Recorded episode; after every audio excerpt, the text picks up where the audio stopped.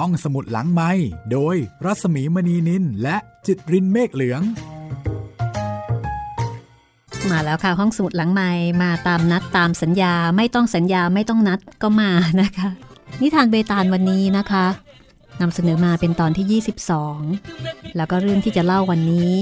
ต่อมาจากครั้งที่แล้วนะคะ เป็นเรื่องที่ 21 จากหนังสือเวตาลปัญจวิงสติ ของศาสตราจารย์ ดรศักดิ์ศรีแย้มนัดดา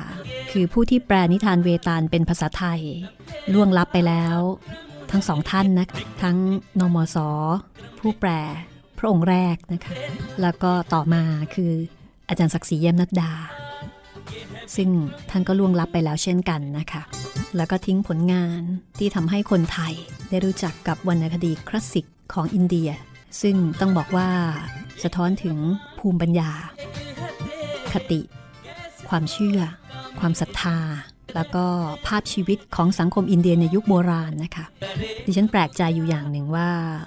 ในนิทานเวตาลทุกเรื่อง คือแทบทุกเรื่อง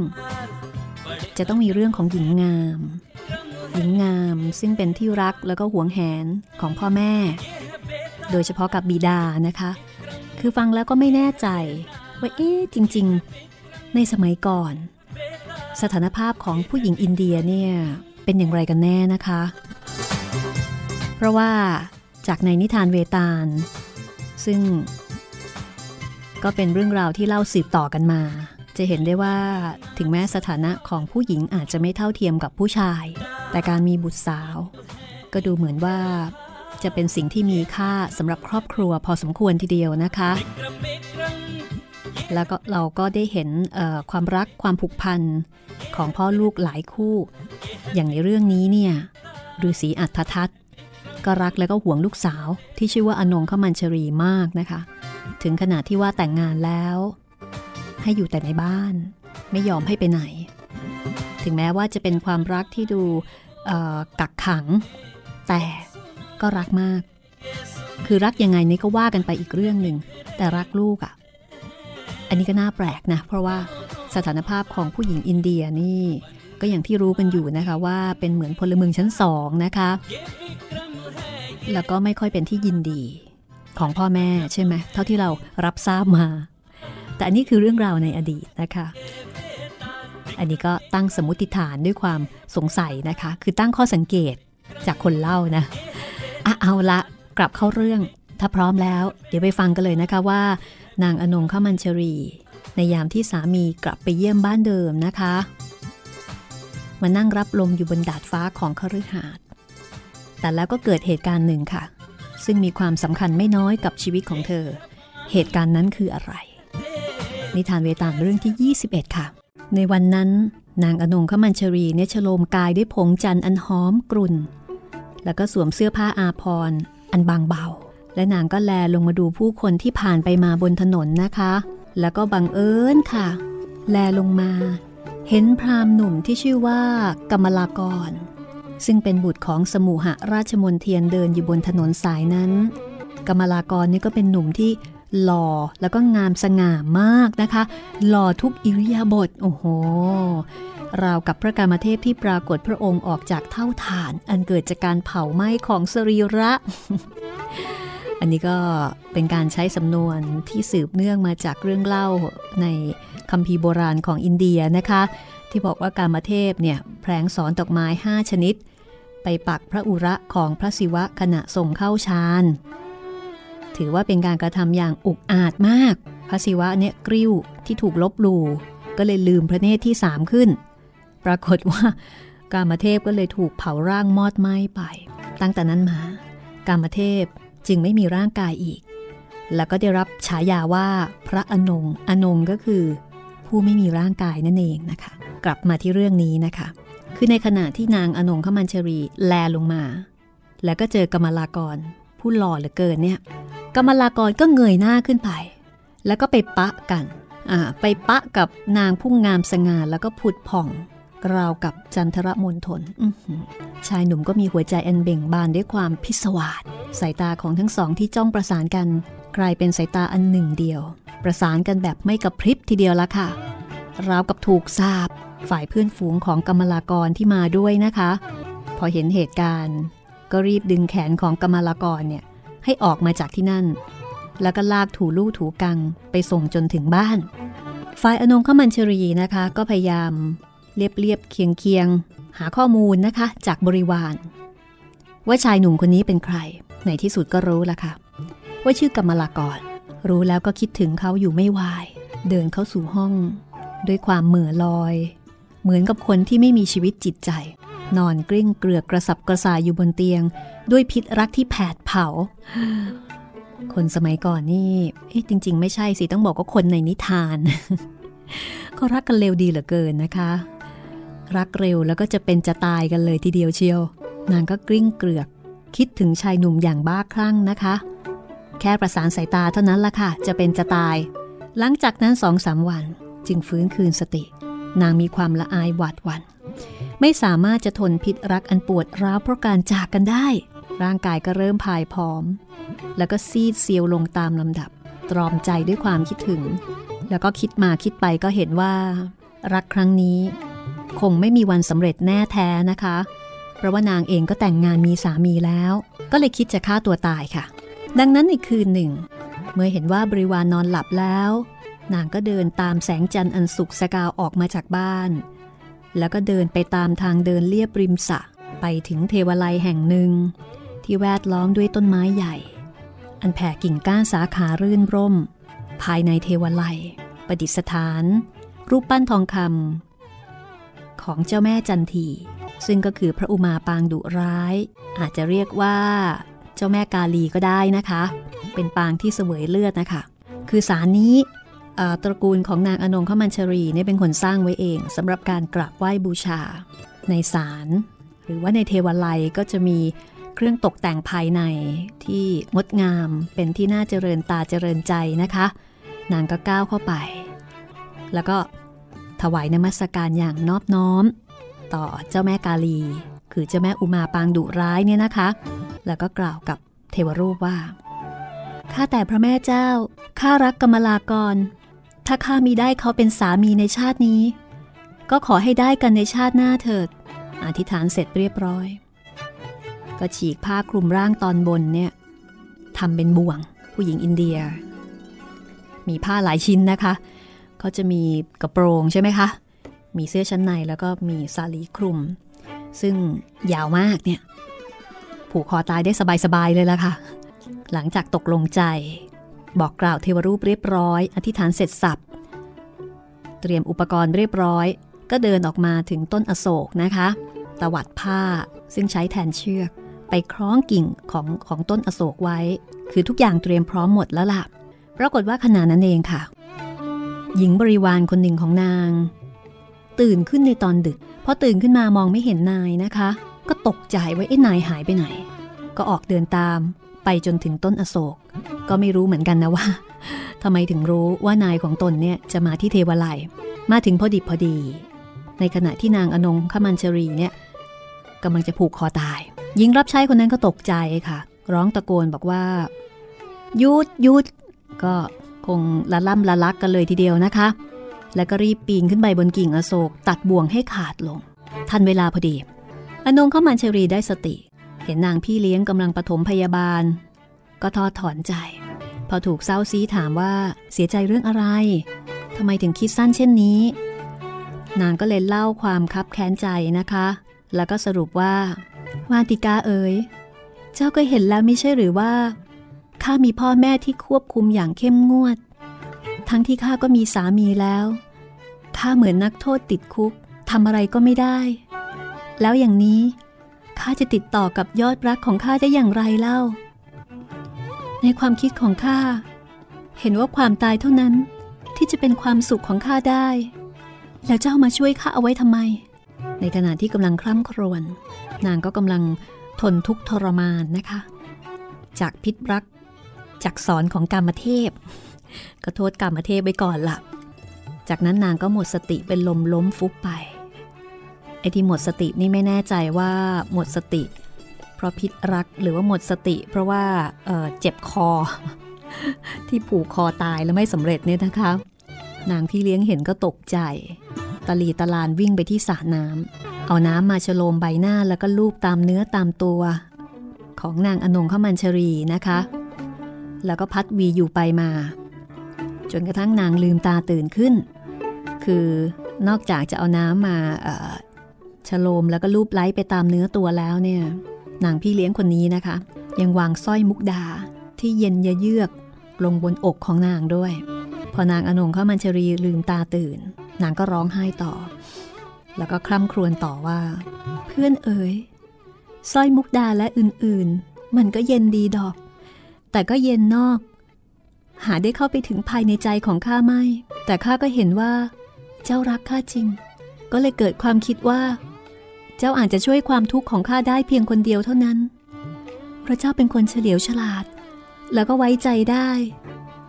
คงจะเป็นสื่อช่วยให้ยอดรักของข้ามาหาข้าได้ ถ้าเจ้าประสงค์จะช่วยชีวิตของข้าจริง ๆ นางมานติกาซึ่งเป็นพี่เลี้ยงก็เลยบอกว่า เอาเถอะตอนนี้เนี่ย มันก็ดึกดื่น ใกล้จะสิ้นคืนแล้ว พรุ่งนี้ค่อยว่ากัน พรุ่งนี้ นางจะไปที่บ้านหนุ่มน้อยนั่น แล้วก็จะไปเจรจากับเขาให้เข้าใจ แล้วก็จะนำกรรมลากร มาพบกับนางอนงขมันชรีที่ตรงนี้แหละ เพราะฉะนั้นตอนนี้เนี่ยนางจะพานางอนงขมันชรีกลับบ้านไปพักผ่อนก่อน แล้วก็เตรียมอกเตรียมใจเอาไว้ พรุ่งนี้ก็จะได้สมปรารถนาแล้ว แหม ก็ ประมาณว่ากลับบ้านก่อนนะ โอ้โอและเดี๋ยวพรุ่งนี้เนี่ยจะจัดการให้ตอนนี้ไปพักผ่อนก่อนเถิด แล้วก็ล้มเลิกความคิดที่จะฆ่าตัวตายซะก่อนเถิด นางอนงมันชรีก็ดีใจสิคะ เช้าตรู่ของวันรุ่งขึ้น นางมารติกานี่ก็ช่วยจริงค่ะ ก็กระวีกระวาดออกจากบ้านไปอย่างเรียกว่าเเร้นกายนะ เร้นกายไปโดยไม่มีใครเห็น ตรงไปที่บ้านของชายหนุ่มที่ชื่อว่ากรรมลากรทันทีพอไปถึงชายหนุ่มไม่อยู่บ้าน ลงไปที่สวนแต่เช้า นางก็ตามไปจนกระทั่งถึงสวนหลังบ้าน แล้วก็ไปเห็นว่ากรรมลากรเนี่ยก็กำลังจะเป็นจะตายอยู่เช่นเดียวกัน คือ คือไม่น้อยหน้านายหญิงของตนเองนะคะกรรมลากรก็กำลังกลิ้งเกลือกไปมาบนเตียง ซึ่งปูลาดด้วยใบบัวอันเย็นชื้น มีอาการกระสับกระส่ายด้วยไข้ใจนะคะ เป็นผลเพราะความรักที่เล่าร้อน และก็ทรมานสุดขีด แล้วก็มีสหายคนหนึ่ง คอยปรนิบัติพัดวีด้วยความเป็นห่วง ใช้ใบตองที่ตัดมาสดๆนี่แหละค่ะ เป็นพัดให้ความให้ความเย็นที่จะไปผ่อนคลายความรุ่มร้อนนะคะ นางมานติกา ก็รำพึงรำพันกับตัวเองบอกว่า โอ้อาการของหนุ่มน้อย แสดงว่าเป็นไข้ใจ เพราะไม่ได้พบเห็นนางผู้เป็นที่รักของเขากระมัง คิดได้ดังนี้ นางก็เลยตัดสินใจ แอบดู แอบดูเพื่อที่จะเก็บข้อมูลก่อนนะคะ ก่อนที่จะตัดสินใจทำอะไรลงไป ระหว่างนั้นเองค่ะ เพื่อนของกรรมลากร ก็พูดกับกรรมลากรบอกว่า เพื่อนเอ้ย มองรอบๆตัวของเจ้าสิธรรมชาติในส่วนนี้มันก็น่าเพลินตาเพลินใจนัก ดูแล้ว อาจจะช่วยให้เจ้าสบายใจขึ้นได้บ้าง อย่าทำตัวเป็นคนหมดอะไรตายอยากอย่างนี้เลย พรามหนุ่มได้ฟังก็กล่าวตอบเพื่อนว่า เพื่อนเอ๋ยหัวใจของข้าถูกอนงมัญชรีที่ดาวานิดเด็ดเอาไปเสียแล้ว ตอนนี้อกของข้ามันว่างเปล่าไปหมด และข้าจะไปเอาจิตใจที่ไหนมารื่นเริงได้ ยิ่งกว่านั้น กามเทพ ยังเอาข้าไปทำแล่งธนูของพระองค์อีกเล่า เพื่อนเอ๋ย ถ้าเพื่อนจะช่วยเพื่อนแล้วก็ ช่วยทำให้ข้าได้พบนางผู้เป็นยอดทายของข้าทีเถอะ ก็พูดเหมือนกันเลยว่า เออ ถ้ารักกันหวังดีต่อกันจริง ๆ แล้วก็อย่ามัวแต่ปลอบอย่างนี้เลย ช่วยให้พบกับนางอนงมัญชรีทีเถอะ คือคือก็ขอความช่วยเหลือเหมือนกับที่นางอนงมัญชรี ขอความช่วยเหลือจากนางมานติกานั่นเองนะคะ เมื่อได้ยินพรามหนุ่มพูดดังนี้ นางมานติกาซึ่งซ่อนตัวเก็บข้อมูลอยู่เนี่ย ก็มีความยินดียิ่งนัก จึงเผยตัวให้ปรากฏ แล้วก็เดินไปหาชายหนุ่มพร้อมกล่าวว่า กล่าวว่าอะไร พักแป๊บหนึ่งนะคะ แล้วเดี๋ยวช่วงหน้าจะกลับมาเล่าให้ฟัง ห้องสมุดหลังไม้โดยรัสมีมณีนินและจิตรินเมฆเหลือง มาฟังกันต่อนะคะ กับการ fall in love ของทั้งสองฝ่ายทั้งของกมลากรแล้วก็ของนางอนงขมันเชรีนะคะ ว่าความรักของทั้งคู่เนี่ยจะลงเอยกันอย่างไร ในเมื่อฝ่ายสามี เอ้ยพูดผิด ในเมื่อฝ่ายหญิง ก็มีสามีแล้ว แต่ก็เป็นสามีที่พ่อจัดให้ตัวเองเนี่ยไม่ได้รัก แล้วก็สำหรับรายการท่องสมุดหลังใหม่ก็เป็นรายการเรื่องเล่าที่เล่ามานานอยู่ พอสมควรนะ ก็หลายปีมีเรื่องในสต็อกเยอะค่ะ ใครชอบฟังนิทาน ใครชอบฟังเรื่องเล่า ใครชอบอ่านหนังสือ ใครไม่ชอบอ่านหนังสือแต่อยากรู้เรื่องในหนังสือ ก็มาดาวน์โหลดฟังได้นะคะ มีหลายเรื่องค่ะ สีแผ่นดิน ริทมีดสั้น เล่าเรื่องเมืองสยาม องซานซูจีรามายณะ มหากาบมหาภารตะ โอ้จรนัยไม่หวัดไม่ไหว ลองคลิกเลือกฟังรายการย้อนหลังดูนะคะอะมาฟังกันต่อกันละกันนะคะ ว่านางมานติกาเนี่ยหลังจากที่แอบฟังแล้วก็รู้ความจริงว่ากรรมลากร ก็ตกหลุมรักนายสาวของตนเองเช่นกัน นางจะเจรจา เรียกว่าเหมือนกับเป็นแม่สื่อแม่ชักเนี่ยนะคะ จะเจรจาว่าอย่างไร แล้วก็จะจัดการอย่างไร ติดตามฟังได้เลยค่ะ นางบาติกาเดินไปหาชายหนุ่ม แล้วก็กล่าวว่า จงเป็นสุขเถิด บัดนี้ อนงขมันชรีส่งข้ามาพบท่าน เพื่อที่จะบอกให้ท่านรู้ว่า ยอดชายที่นางใฝ่ฝันนั้น คิดถึงนางบ้างหรือเปล่า เพราะเขาจู่โจมเข้ามาเด็ดดวงใจของนางกำเอาไว้ในมือ แล้วก็หนีไปดื้อๆ โดยไม่โผล่หน้าไปให้เห็นอีก ก็เป็นเรื่องที่แปลกดีเหลือเกิน นางเป็นฝ่ายที่ถูกท่านปล้นเอาหัวใจไป นางกลับขอจำนวนต่อท่านทุกอย่าง ทั้งร่างกายแล้วก็ชีวิตของนาง ทั้งวันทั้งคืน นางทนทุกข์เฝ้าแต่ถอนใจ และกระสับกระส่ายกลิ้งเกลือกตัวไปมา นางต้องทนทรมาน เพราะพิษแห่งสอนรักที่ปากอก แต่นางก็เหมือนทรายหลงสอน ยอมตายอย่างเต็มใจเพราะสอนรักนั้น น้ำตาของนางไหลรินไม่ขาดสาย พาเอาสีอัญชันที่ทาเปลือกตา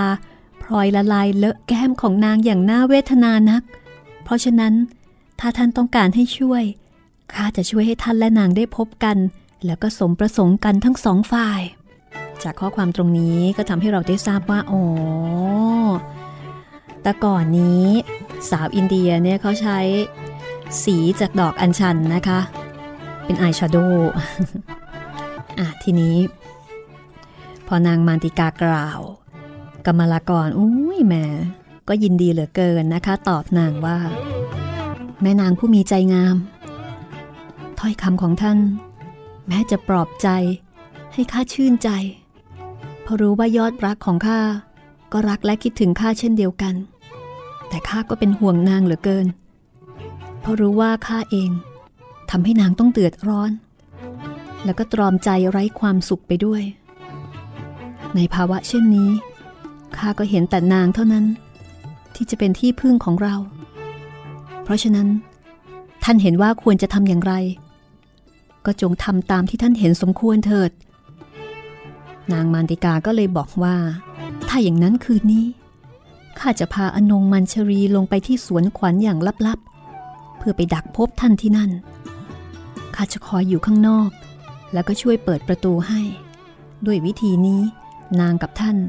ก็จะได้พบกันสมปรารถนากรรมลากรฟังแล้วก็โอ้โหแหมชุ่มชื่นใจเหลือเกินนะคะ ส่วนนางมาติกา ก็ลากลับไปแจ้งข่าวให้นางอนงมันชรีทราบ ซึ่งนางอนงมันชรีก็ปลื้มใจอีกเช่นกัน ในการที่จะได้พบกับชายหนุ่มยอดดวงใจของนางในค่ำคืนนี้พอตกค่ำนางอนงมันชรีเนี่ยก็แต่งเนื้อแต่งตัว อย่างพิถีพิถันเป็นพิเศษนะคะ แล้วก็เดินไปสู่ที่นัดหมายด้วยหัวใจที่ร้อนรน คือแทบจะคอยต่อไปไม่ไหวแล้วค่ะ เมื่อไปถึงประตูสวน นางก็หยุดคอยอยู่นอกประตู สักครู่หนึ่ง นางมานติกาพี่เลี้ยง ก็ย่องมาเปิดประตู แล้วก็พาพรามหนุ่มเข้าไปสู่แท่นหินใต้ต้นอโศก อันแผ่ร่มเงาสาขาร่มรื่น กรรมลกรก็ก้าวไปเผชิญหน้ากับนาง พอพ้นจากเงาไม้ แสงจันทร์อันสว่าง ก็ส่องลงมาอาบร่าง ที่งามประดุดรูปสลักจากงาช้าง ที่งามสง่าหาที่ติไม่ได้ อนงมัญชรี ผุดลุกขึ้นทันทีนะคะ หัวใจผวาต่อภาพที่เห็น ประหนึ่งว่าภาพนั้น เป็นมายาที่ปรากฏให้หลงไหลชื่นใจชั่วขณะ และภาพนั้นกำลังจะสลายหายวับไป นางปราดเข้ากอดคอเขาไว้ และล่ำละลักว่า เจ้าหนีข้าไปไหน เจ้าหนีข้าไม่พ้นหรอกกมลากร เจ้าจริง ๆ หรือนี่ นี่ข้าไม่ได้ฝันไปดอกหรือ และนางก็ร้องไห้ ด้วยความรู้สึกเต็มตื้นสุดประงับ ไม่นึกเลย ว่าข้าจะได้พบเจ้าอีก ขอดูหน้าเจ้าให้เต็มตาสักนิดเถิด เป็นเอามากนะคะ นางก็กอดเอาไว้ ด้วยความสุดเสน่หา เงยหน้าขึ้นศบตา อันเรียวยาว ดังคันสอนของกามเทพ แล้วก็ซบหน้าลงกับอกที่ผายพึงและแข็งแกร่งอย่างสิ้นแรง ขนาดนั้น ในขณะที่กำมลกร ก็รีบประคองนางเอาไว้ทันที นางอนงมัญชรีกระซิบบอกว่า ใช่แล้ว เจ้าเองกำมลกรของข้า ในที่สุด เจ้าก็มาหาข้าจนได้ ร่างงามของนางสุดอ้วบลงดวงใจที่อัดแน่นด้วยความเสน่หาอันลึกซึ้งและร้อนแรง มิอาจจะทนทานต่อไปได้นักสิ้นใจตายในวงแขนของกรรมลากรนะคะกรรมลากรตกใจแทบสิ้นสติ อะไรกันนี่ เฮ้ย ดิฉันเดาว่า ถ้าเป็นเรื่องจริงนะกรรมลากรก็คงประมาณนี้แหละค่ะว่า เฮ้ย อะไรกัน ประคองร่างอันหาชีวิตไม่แล้วของอนงมัญชรีวางลงบนพื้น น้ำตานองหน้าด้วยความเสียใจสุดซึ้งค่ะ อนงมัญชรี นงมัญชรี เจ้าหนีข้าไปแล้วหรือ โถเอ้ยทำไมเรื่องถึงเป็นอย่างนี้ได้ คืองงนะ แต่ประมาณว่า คือหัวใจนี่มันมันอัดแน่นมันเต็มตื้น มันเก็บกดกดดัน ด้วยความรักที่มันแหมสุดจะบรรยาย คือแต่เดิมเนี่ย เสียใจนะคะ เสียใจอย่างสุดซึ้ง ว่าความรักคงไม่มีวันสำเร็จ แล้วพอมาเจอกับคลื่นของความดีใจ อย่างสุดซึ้งเช่นเดียวกัน พลังมันเยอะเนาะทั้งเสียใจแล้วก็ทั้งสมหวัง ก็อาจจะมาชนกันนะคะ จนกระทั่งร่างกายแตกสลายไปเลย หัวใจสลาย เออเนาะก็แปลกดี กรรมลกรก็คงจะแปลกใจ ไม่แพ้เราละค่ะ ก้มลงมองดูใบหน้าอันงดงามของนางจุมพิษ แล้วก็อุ้มนางขึ้นมากอดไว้ แล้วก็ร้องไห้คร่ำครวญด้วยความรักความเสียดาย อย่างสุดประงับความร้อนแรงปะทุขึ้นในอก ราวกับภูผาอัคนีที่ระเบิดออกเป็นสิ่งเสียง ปรากฏว่ากมลกร ก็สุดหวบลงเคียงข้างนาง แล้วก็ขาดใจตายไปอีกคนหนึ่งค่ะ คือตกใจเหมือนกัน อะไรกันนี่ อุตส่าห์สมหวัง แล้วทำไมมาตายเอาง่าย ๆ เช่นนี้ ตกใจ ตายอีกทอดหนึ่งนะคะ เมื่อนางมานติกาเข้ามาดู ตกใจอีก นางก็เสียใจ ร้องไห้ นึกไม่ถึงว่า อวสานจะมาถึงคู่รักทั้งคู่อย่างรวดเร็วเช่นนี้ ราตรีอันยาวนาน ก็ถึงความสิ้นสุดลงในเวลาใกล้รุ่ง ตอนเช้านั่นเองนะคะ ญาติพี่น้องของทั้งสองฝ่ายก็มากันพร้อมหน้า ได้ฟังเรื่องราวที่เกิดขึ้นจากปากของคนทำสวน ก็เกิดความรู้สึกต่างๆ นานา มีทั้งความประหลาดใจ พิศวง เศร้าโศก แล้วก็เสียใจ แล้วก็เสียดาย ตัดสินใจไม่ถูกว่าจะทำยังไงดีกับศพของคนทั้งคู่ ในขณะที่กำลังตะลึงกันอยู่นั่นเองค่ะ อย่าลืมนะคะ มีบุคคลที่เกี่ยวข้องอย่างมากอีกคนนึง นั่นก็คืออมณิวัลมันนะคะ สามีของนางอนงมัญชรีเนี่ยก็กลับมาจากเยี่ยมบ้านเกิดพอกลับมาถึงบ้านพ่อตาก็เล่าเรื่องให้ฟังเขาก็ตกใจวิ่งมาอย่างที่เกิดเหตุ ด้วยใบหน้านองด้วยน้ำตา พอมาถึงเห็นเมียของตัวเองเนี่ยนอนกอดกับชายอื่น แล้วก็สิ้นใจตาย ก็เสียใจแล้วก็เสียดายอย่างสุดซึ้ง ตายตามไปอีกคนหนึ่งค่ะ โอ้โหสามศพแล้วนะ ทีนี้ผู้คนทั้งหลาย ก็หลั่งไหลกันมาจากทุกทิศานุทิศละ่ะ คือพูดง่าย ๆว่ามาจากทุกสารทิศ มาอย่างที่เกิดเหตุ แล้วก็เบียดเสียดยัดเยียด มุงดูด้วยความประหลาดใจ ขณะนั้นเองนะคะ พระแม่จันที หรือว่าภาคหนึ่งของพระแม่อุมา ซึ่งเป็นประธานในเทวไลของเศรษฐีที่สร้างไว้เป็นที่สักการะส่วนตัว ก็ก้าวลงจากแท่นและปรากฏพระองค์ให้เป็นที่ประจักษ์แก่สายตาของทุกคนณที่นั้น พร้อมด้วยคณะเทพบริวาร ญาติผู้ใหญ่ผู้หนึ่งของตระกูล ก็ก้มลงกราบทูลบอกว่าข้าแต่พระเทวีผู้ทรงศักดิ์เศรษฐีวานิชผู้เป็นบิดาของอนงมัญชรีชื่ออัฏทัตได้สร้างเทวไลในส่วนนี้เพื่อถวายแด่พระแม่เจ้า เพราะเขามีความศรัทธาต่อพระองค์ ด้วยใจพักดีไม่มีเสื่อมคลาย ขอพระองค์ทรงช่วยให้เขาพ้นวิกฤตการณ์ในวันนี้ด้วยเถิดพระเจ้าค่ะ พระอุมา ได้ฟังคำร้องขอ ของสาวกเช่นนั้น ก็มีพระไถ่เมตตา ทรงประพรมน้ำทิพย์ลงบนร่างของคนทั้งสามทั้งอนงมัญชรีกมลกร และก็มณิวรมันเนี่ยนะคะ ทั้งสามคนก็ฟื้นขึ้นมา ฟื้นขึ้นมาแบบงงๆ เหมือนคนที่ตื่นจากความฝัน แล้วก็เหลียวมามองดูหน้ากันอย่างไม่เข้าใจว่าเกิดอะไรขึ้นนี่ พระเทวีก็ตรัสว่า จงได้สติเถิด เจ้าทั้งสาม เหตุที่เกิดขึ้นครั้งนี้